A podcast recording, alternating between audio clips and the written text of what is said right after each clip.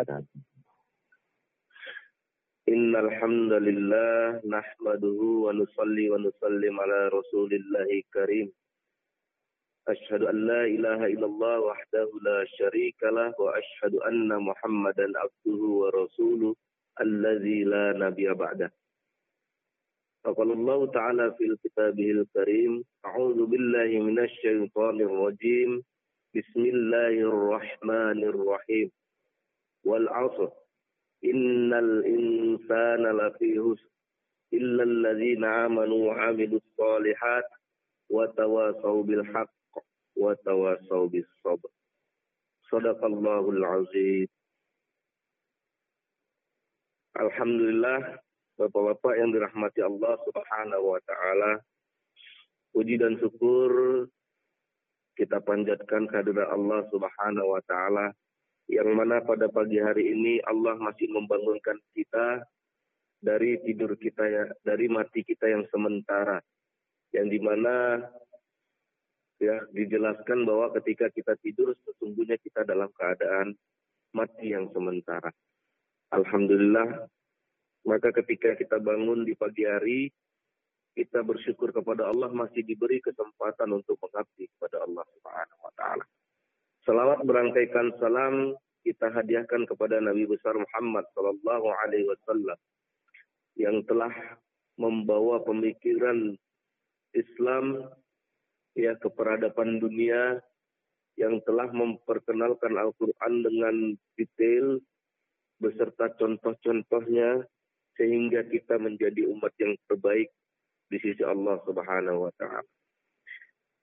Yang saya hormati Bapak-bapak sekalian pada pagi hari ini yang dari rahmati Allah Subhanahu wa taala.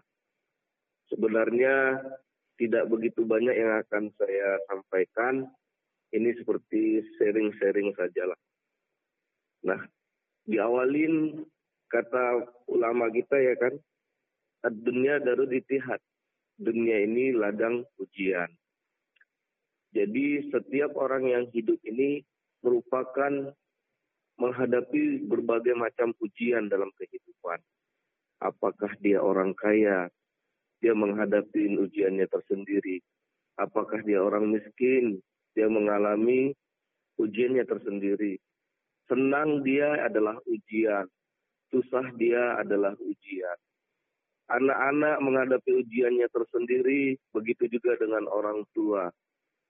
Ya, remaja menghadapi ujiannya tersendiri. Jadi semua ini adalah merupakan ujian bagi kita yang telah diberikan Allah sebenarnya sebagai ladang amal ketika kita hidup di dunia. Nah, sebagai manusia, sebenarnya Allah telah menurunkan ataupun memerintahkan kepada kita untuk beribadah kepada Allah Subhanahu wa taala. Wa ma khalaqtul jinna wal insan illa liya'budun. Dalam surah Az-Zariyat ayat 56 Allah menjelaskan kepada kita atau mengatakan kepada kita tidaklah kuciptakan jin dan manusia kecuali untuk beribadah kepada Allah. Jadi segianya segala aktivitas yang kita lakukan di kehidupan sehari-hari agar dapat bernilai ibadah di sisi Allah Subhanahu wa taala kita harus senantiasa mengaitkan segala aktivitas kita itu kepada Allah Subhanahu wa taala. Tadi di dalam surah uh, Al-Asr ya ayat 1 Al-Asr ini merupakan uh, apa namanya uh, sumpah daripada Allah Subhanahu wa taala kepada waktu di mana Allah sering bersumpah itu kadang ter, terhadap makhluk ciptaannya termasuk waktu. Jadi innal insana lafihus sesungguhnya manusia ini dalam kerugian. Siapa saja di hidup di dunia ini sebenarnya kita mengalami suatu kerugian. Apakah itu orang desa ataukah itu orang kota? Apakah itu orang kaya apakah itu orang miskin, kita akan mengalami sebuah kerugian. Innal insana lakum illal ladzina amanu wa amilus. Kecuali kata Allah Subhanahu wa taala orang-orang yang mau ya melaksanakan amal soleh. Melaksanakan amal soleh ini sudah pastilah amal-amal soleh yang akan diperhitungkan Allah di sisi Allah itu adalah amal-amal yang berbau dengan ibadah.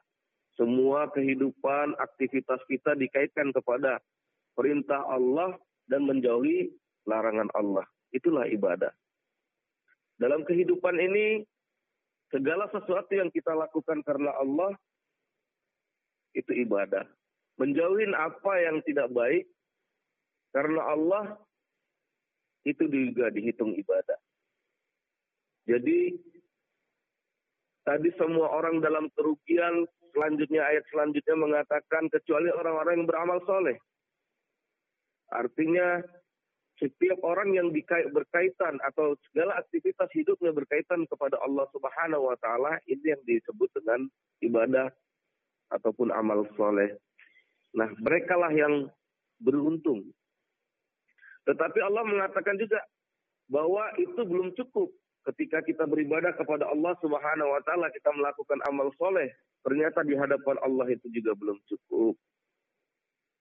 Wa tawasau bil dan kita harus saling mengingat-ingatkan lagi dalam hal yang hak dalam kebajikan kita harus saling mengingat-ingatkan ya kepada seluruh umat manusia terutama umat muslim kita mengingat-ingatkan dalam perkara yang hak. Nah, inilah tugas kita sebagai manusia ketika Allah menciptakan manusia yaitu menjadikan khalifah di muka bumi ini. Tujuannya ini yaitu bagaimana dapat menyampaikan daripada kalimatullah ya bagaimana seluruh manusia ini bisa taat kepada Allah Subhanahu wa taala. Inilah tugas manusia sesungguhnya yang diturunkan oleh Allah Subhanahu wa taala sebagai manifestasi dari ibadah bahwa kita disuruh menjadi tim suksesnya Allah Subhanahu wa taala menyampaikan perkara yang hak yaitu agama di sisi Allah Subhanahu wa taala yaitu Islam. Tuan-tuan yang dirahmati Allah Subhanahu wa taala, jadi menyampaikan agama Allah, mengingat saling mengingat-ingatkan, ini merupakan tugas daripada manusia diturunkan Allah ke muka bumi ini. Jadi sudah selayaknya lah kita sebagai manusia, sebagai saudara ya kan. Di dalam Al-Quran dikatakan innamal mu'minuna ikhwah sesungguhnya engkau bersaudara maka ada kewajiban di antara kita untuk saling doa mendoakan, ingat mengingatkan dalam perkara yang hak. Kita ingatkan saudara kita ketika kita lupa. Begitu juga ya kita ingatkan saudara kita ketika hendak melakukan maksiat bahwa ini adalah maksiat yang dilarang oleh Allah Subhanahu wa taala. Bahwa ini sudah masuk waktu untuk kita beribadah kepada Allah kita sama-sama saling mengingat-ingatkan. Inilah ukhuwah yang besar sebenarnya di sisi Allah Subhanahu wa taala ketika kita peduli kepada umat. Bagaimana umat ini terlepas daripada azabnya Allah Subhanahu wa taala. Jadi kita beribadah, beramal soleh bukan hanya untuk diri kita sendiri, tetapi bagaimana kita bisa mengajak daripada saudara-saudara kita itu agar ingat kepada Allah Subhanahu wa taala. Tuan-tuan yang dirahmati Allah Subhanahu wa taala. Ternyata setelah manusia itu dalam kerugian ya setelah selanjutnya ayat selanjutnya dikatakan oleh Allah Subhanahu wa taala kecuali orang-orang yang soleh itu juga masih dalam tahap kerugian apabila kita tidak melakukan watawasau bil dan kita tidak mengingat-ingatkan dalam perkara yang hak ternyata kita masih ya dalam kerugian watawasau bil haq watawasau bis sabr kecuali kita melakukannya dalam kesabaran jadi orang yang diinginkan oleh Allah Subhanahu wa taala ketika dia mengingat-ingatkan saudaranya dia istiqomah, sabar. Sabar dalam mengingatkan saudara-saudaranya. Mungkin di sana saudaranya tidak senang ketika kita ingatkan. Karena banyak sekarang orang diajak untuk hal-hal yang bermanfaat atau hal-hal yang baik, kadang-kadang tersinggung. Ayo kita sholat pak, ayo kita ke masjid, memakmurkan masjid, dia malah tersinggung. Ya saya tahu sholat, nggak perlu diingat-ingatkan saya. Tapi ketika sholat dilaksanakan, dia tidak ada juga bersama kita di dalam barisan jamaah ketika sholat. Nah inilah eh, fenomena yang terjadi sekarang ini. Ketika kita mengingat-ingatkan, kita melaksanakan apa yang menjadi hak kita sesama saudara muslim, kita mengingatkan dalam hal yang baik, kita mengingatkan uh, saudara kita untuk sholat berjamaah, kita mengingatkan uh, saudara kita untuk bersodakoh gitu loh. Terkadang kita menemukan orang-orang yang uh, apa namanya dia tidak terima ketika dinasehatin, ya tidak terima ketika dinasehatin. Karena apa? Terkadang yang dinasihati ini melihat siapa yang menasihatinya. Dia nggak terima orang yang level dan derajat sosialnya itu menasihatin dia. Terkadang terdapat seperti itu. Mungkin yang datang kepada dia, tukang beca, mungkin dia kan. Eh, ayo Pak, kita sama-sama ke masjid Pak. Waktu azan sudah dikumandangkan, mari kita bergegas memenuhi panggilan Allah. Dia nggak terima di dalam hatinya siapa lu, ngajak-ngajak tua ya kan. Inilah dia ya kan. Kadang-kadang di dalam diri kita terdapat satu uh, kesombongan, terdapat suatu uh, kita nggak suka kalau misalnya yang mengajak kita itu orangnya mungkin tidak tidak lebih baik pendidikannya dibanding kita. Mungkin kita masih melihat hal-hal yang berbau materi dunia, kalau yang mengajak kita bukan uh, orang yang lebih baik dari kita, kita nggak nggak terima. Nah, tuan-tuan yang dirahmati Allah Subhanahu wa taala. Padahal dia mengajak kita itu karena rasa sayang dia kepada kita. Agar apa? Agar kita senantiasa itu dalam menjalani kehidupan, ya kan? Semuanya berkaitan dalam ibadah kepada Allah Subhanahu wa taala. Nah, banyak sekali fenomena yang terjadi di lapangan ketika manusia bermaksiat diingatkan mereka tidak senang ya. Ayo Pak, ini sudah waktunya sholat, jangan lagi kumpul-kumpul di warung misalnya. Apa sholat-sholat aja gitu kan. Sholat tidak mem banyak orang berpikirnya seperti itu. Nah ini fenomena yang terjadi di lapangan, saya bisa melihat bahkan fenomena ini bukan hanya ya uh, merambah di level kehidupan kelas menengah bawah, semua semua kalangan mendapatkan uh, apa namanya cobaan yang seperti ini. Jadi ketika orang yang ahli ibadah juga diingatkan kita datangin ke rumahnya mereka juga nggak nggak senang gitu. Pak sholat berjamaah lebih baik daripada sholat di rumah misalnya. Oh siapa lu? Aduh gua kan tamatan UIN ya kan? Ngapain diingat-ingatkan? Yang ingatkan kita mungkin uh, kita pandang agamanya kurang kadang-kadang kita melihat siapa yang menyampaikan bukan apa yang disampaikan padahal Nabi Shallallahu Alaihi Wasallam bersabda bahwa agama ini nasihat. Ya Rasulullah, nasihat untuk siapa ya Rasulullah? Kata Nabi Shallallahu Alaihi Wasallam, agama ini adalah nasihat baik untuk Allah dan Rasulnya, baik juga untuk seluruh kaum muhajirin dan ansar. Jadi ketika kita menasihati saudara kita, ya, yang berkaitan dengan ibadah, berkaitan dengan bagaimana kita senantiasa istiqomah dalam menjalankan kehidupan ini saling berkaitan kepada Allah Subhanahu wa taala. Ini merupakan suatu perjalanan ya kepada kita bahwa ini semua kehidupan ini adalah rangkaian ibadah. Jadi kalau bisa setiap saat, setiap waktu kita selalu mengingat kepada Allah Subhanahu wa taala.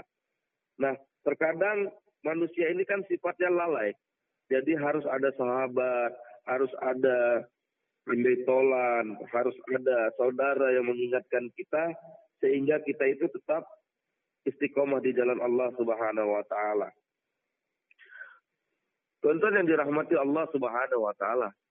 Dalam surah Al-Imran Allah mengatakan di ayat 104 wal takum minkum ummati yad'una ilal khair wa ya'muruna bil ma'ruf wa yanhauna 'anil munkar wa ulaika humul muflihun. Hendaklah sebagian di antara kamu itu ya kan menyerukan kepada hal yang khair, yang baik. Wa ya'muruna bil ma'ruf ya menyampaikan kepada hal-hal yang ma'ruf dan mencegah sebagian di antara kamu itu kepada hal-hal yang mungkar. Maka golongan tersebutlah yang dikatakan Allah Subhanahu wa taala masuk dalam golongan yang muflihun yang mendapat kemenangan. Saudara-saudaraku yang dirahmati Allah Subhanahu wa taala, dalam kita menyampaikan apa yang menjadi perintah Allah ini dalam kita menasihati saudara-saudara kita ini, kita menasihatinya dengan hikmah. Jangan kita menasihati dia itu seolah-olah kita menggurui dia. Terkadang di antara kita ini ya banyak melakukan hal-hal yang apabila kita sampaikan sahabat kita misalnya, saudara-saudara kita itu kita nggak terima. Karena mungkin apa yang kita sampaikan itu dia belum bisa uh, paham sampai ke level itu. Jadi gunakanlah dengan bahasa-bahasa yang yang hikmah, ya kan. Jangan pula orang yang baru awal-awal mengenal agama kita langsung uh, kita target dia, kita beri semangat dia untuk melakukan ibadah-ibadah yang mungkin dianggap dia itu ini sudah level orang-orang yang mengetahui agamanya lebih tinggi. Tapi kita ajak mungkin mari sama-sama ke level-level ibadah yang mungkin tahapnya yang rendah rendah-rendah dulu, yang biasa-biasa dulu. Seperti contohnya, ayo Pak dari sholat berjamaah di masjid, dari hal-hal yang seperti itu. Ayo Pak, jangan uh, sering uh, apa namanya melalaikan waktu dengan sering hanya nongkrong-nongkrong di warung, ya kan? Lagi ada kajian, ayo sama-sama bareng kita duduk dengar kajian seperti itu. Nah, dan kita ini menggunakan bahasa-bahasa yang hikmah, mengajak itu dengan bil hikmah, ya, dengan mengajak dengan bahasa-bahasa yang hikmah. Jangan sampai kita menyinggung perasaan daripada saudara-saudara kita. Tuan-tuan yang dirahmati Allah Subhanahu wa taala. Inilah sesungguhnya ya apa yang telah disabdakan Rasulullah Shallallahu Alaihi Wasallam kepada Abu Bakar As-Siddiq. Ketika Abu Bakar As-Siddiq pertama kali memeluk Islam, wahai Rasulullah, aku sudah bersahadat, sudah Islam. Selanjutnya apa yang Rasulullah yang selanjutnya akan aku lakukan? Maka Rasulullah Shallallahu Alaihi Wasallam itu bersabda kepada Abu Bakar, wahai Abu Bakar Siddiq, setelah itu engkau melakukan apa yang seperti aku lakukan, yaitu mengajak umat untuk ya, mengucapkan kalimat la ilaha illallah pada Rasulullah pada saat itu. Bagaimana mengajak manusia ini agar taat ya mau men, uh, mau mentauhidkan Allah Subhanahu wa taala. Nah, jadi para alim ulama kita mengatakan inilah sebenarnya tugas seorang muslim ketika dia mengucapkan la ilaha illallah Muhammad Rasulullah maka tugasnya yang tidak tersebutkan itu ya mengingat-ingatkan dalam perkara yang hak. Wala uh, uh, mengingat-ingatkan dalam hal yang hak. Artinya ini adalah tugas daripada manusia yang tidak yang yang melekat pada dirinya yaitu mengingatkan manusia untuk senantiasa taat kepada Allah Subhanahu wa taala. Nah, jadi tuan-tuan yang dirahmati Allah, mari sama-sama kita mulai dari diri saya sendiri untuk senantiasa istiqomah dalam beribadah kepada Allah dan istiqomah untuk mendakwakan hal-hal yang terkecil dari agama ini agar saudara-saudara kita, sahabat-sahabat kita itu senantiasa istiqomah juga beribadah bersama-sama meraih ridha Allah Subhanahu wa taala ya agar kita kelak dikumpulkan Allah Subhanahu wa taala di jannat di jannahnya di surganya Allah Subhanahu wa taala.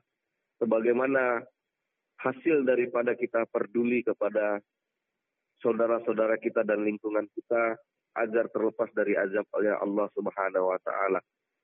Mungkin ini aja sharing yang dapat saya sampaikan.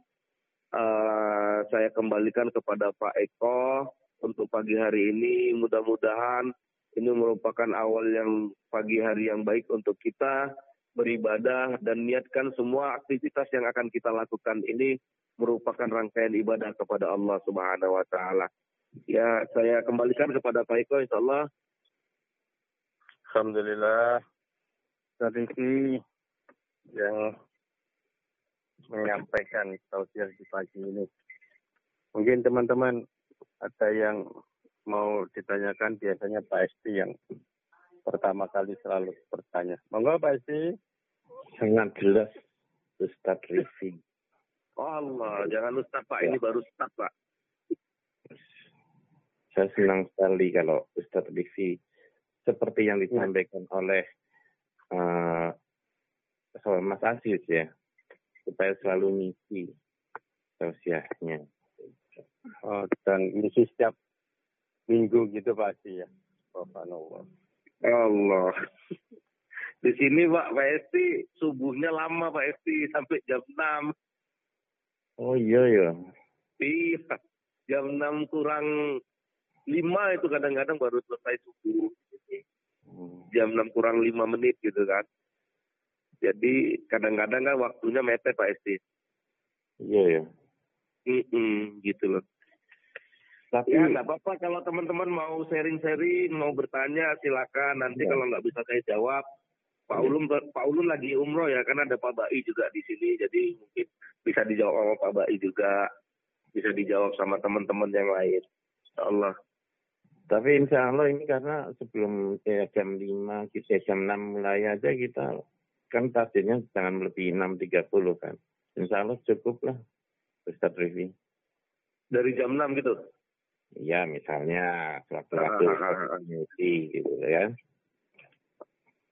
Ya kita mungkin eh, nggak lama-lama kajiannya mungkin 15 menit ya kultum aja kultum ya kan kulibat kulibat kulibat kuliah 15 menit Ya, bukan kultum karena kultum cuma 7 menit. 7 menit kulibat kulibat 15 menit.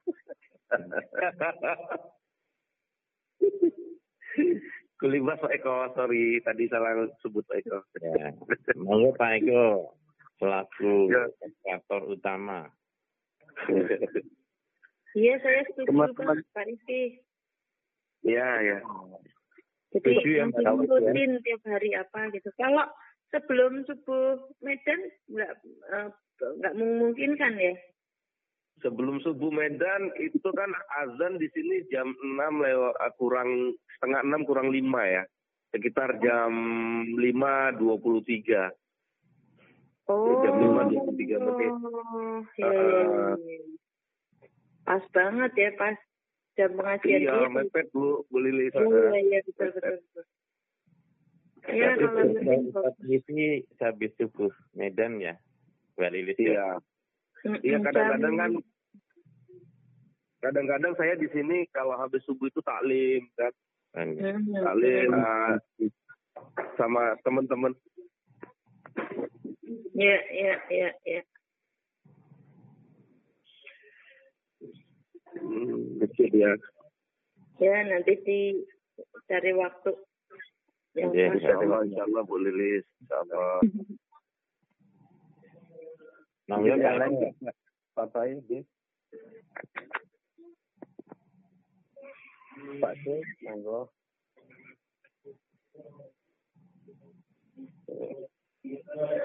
Oke, kalau nggak nggak ada yang mau kita bahas lagi, Kalau bisa kita tutup uh, doa dengan doa kifara majelis. Subhanallah wa bihamdika la ilaha illa anta